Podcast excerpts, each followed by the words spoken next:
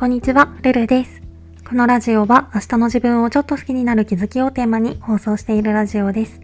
私なりの心地よい暮らしのことや日常での気づきをお話ししています。もしよろしければフォロー、コメントなどお待ちしております。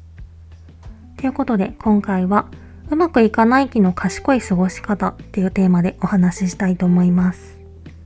多分ちょこちょこいろんなところで話したことがあるとは思うんですけど、人間ってていうか少なくとも私は一定の感覚で停滞期と前に進める時を繰り返してるなっていう感覚がすごいあって、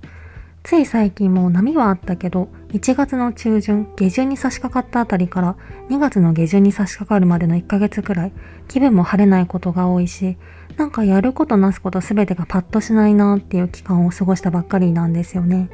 今も若干続いているんですけど。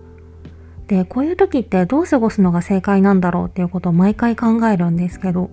もしかしたらこの答えは前にもこのラジオとかで話したことがあるかもしれないけど、何かを無理やり推し進めたりするんじゃなくって、今の自分の状態を振り返って、整ってない部分を整える時間に当てるのが一番なんじゃないかなって思って、例えば私が最近やっていたことで言うと、やらなきゃって頭では分かりつつも結構長いこと多分1年単位とかでサボり続けていた部屋の掃除を今の生活の中にどうにか習慣として組み込むにはどうしたらいいんだろうっていうことを考えたりとか会社で嫌だなって思う人に感じるストレスをどうしたら最小限に抑えられるんだろうってことを考えていろいろ試したりとかそうやって今ある問題点を抽出してどうしたらその問題点がなくなるんだろうっていうことを考えながら過ごしていたんですけどこの過ごし方結構当たりだったんじゃないかなと思って。っていうのも、うまくいってる時っていうか、停滞期ではない時っていうのは、何かとバタバタしがちというか、新しいことが結構入ってきたりもして、やっぱり自分にとって新鮮に感じることがあると、どうしてもそっちに気が惹かれてしまうものだと思うんですよね。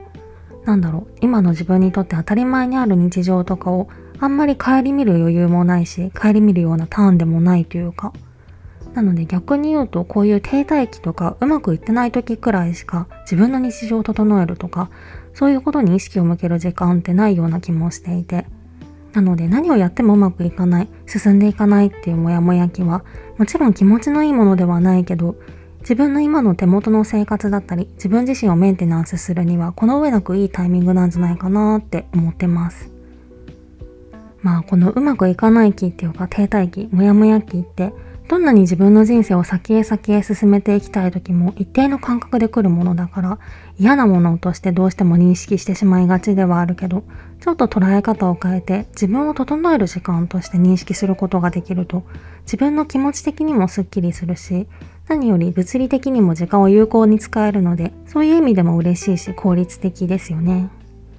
そんなわけでなんか最近何をやってもうまくいかないなーって時は自分を取り巻くものやことだったり、自分自身をよくよく振り返って、整ってない部分を整える時間にするといいんじゃないかなっていう話でした。今回はそんな感じです。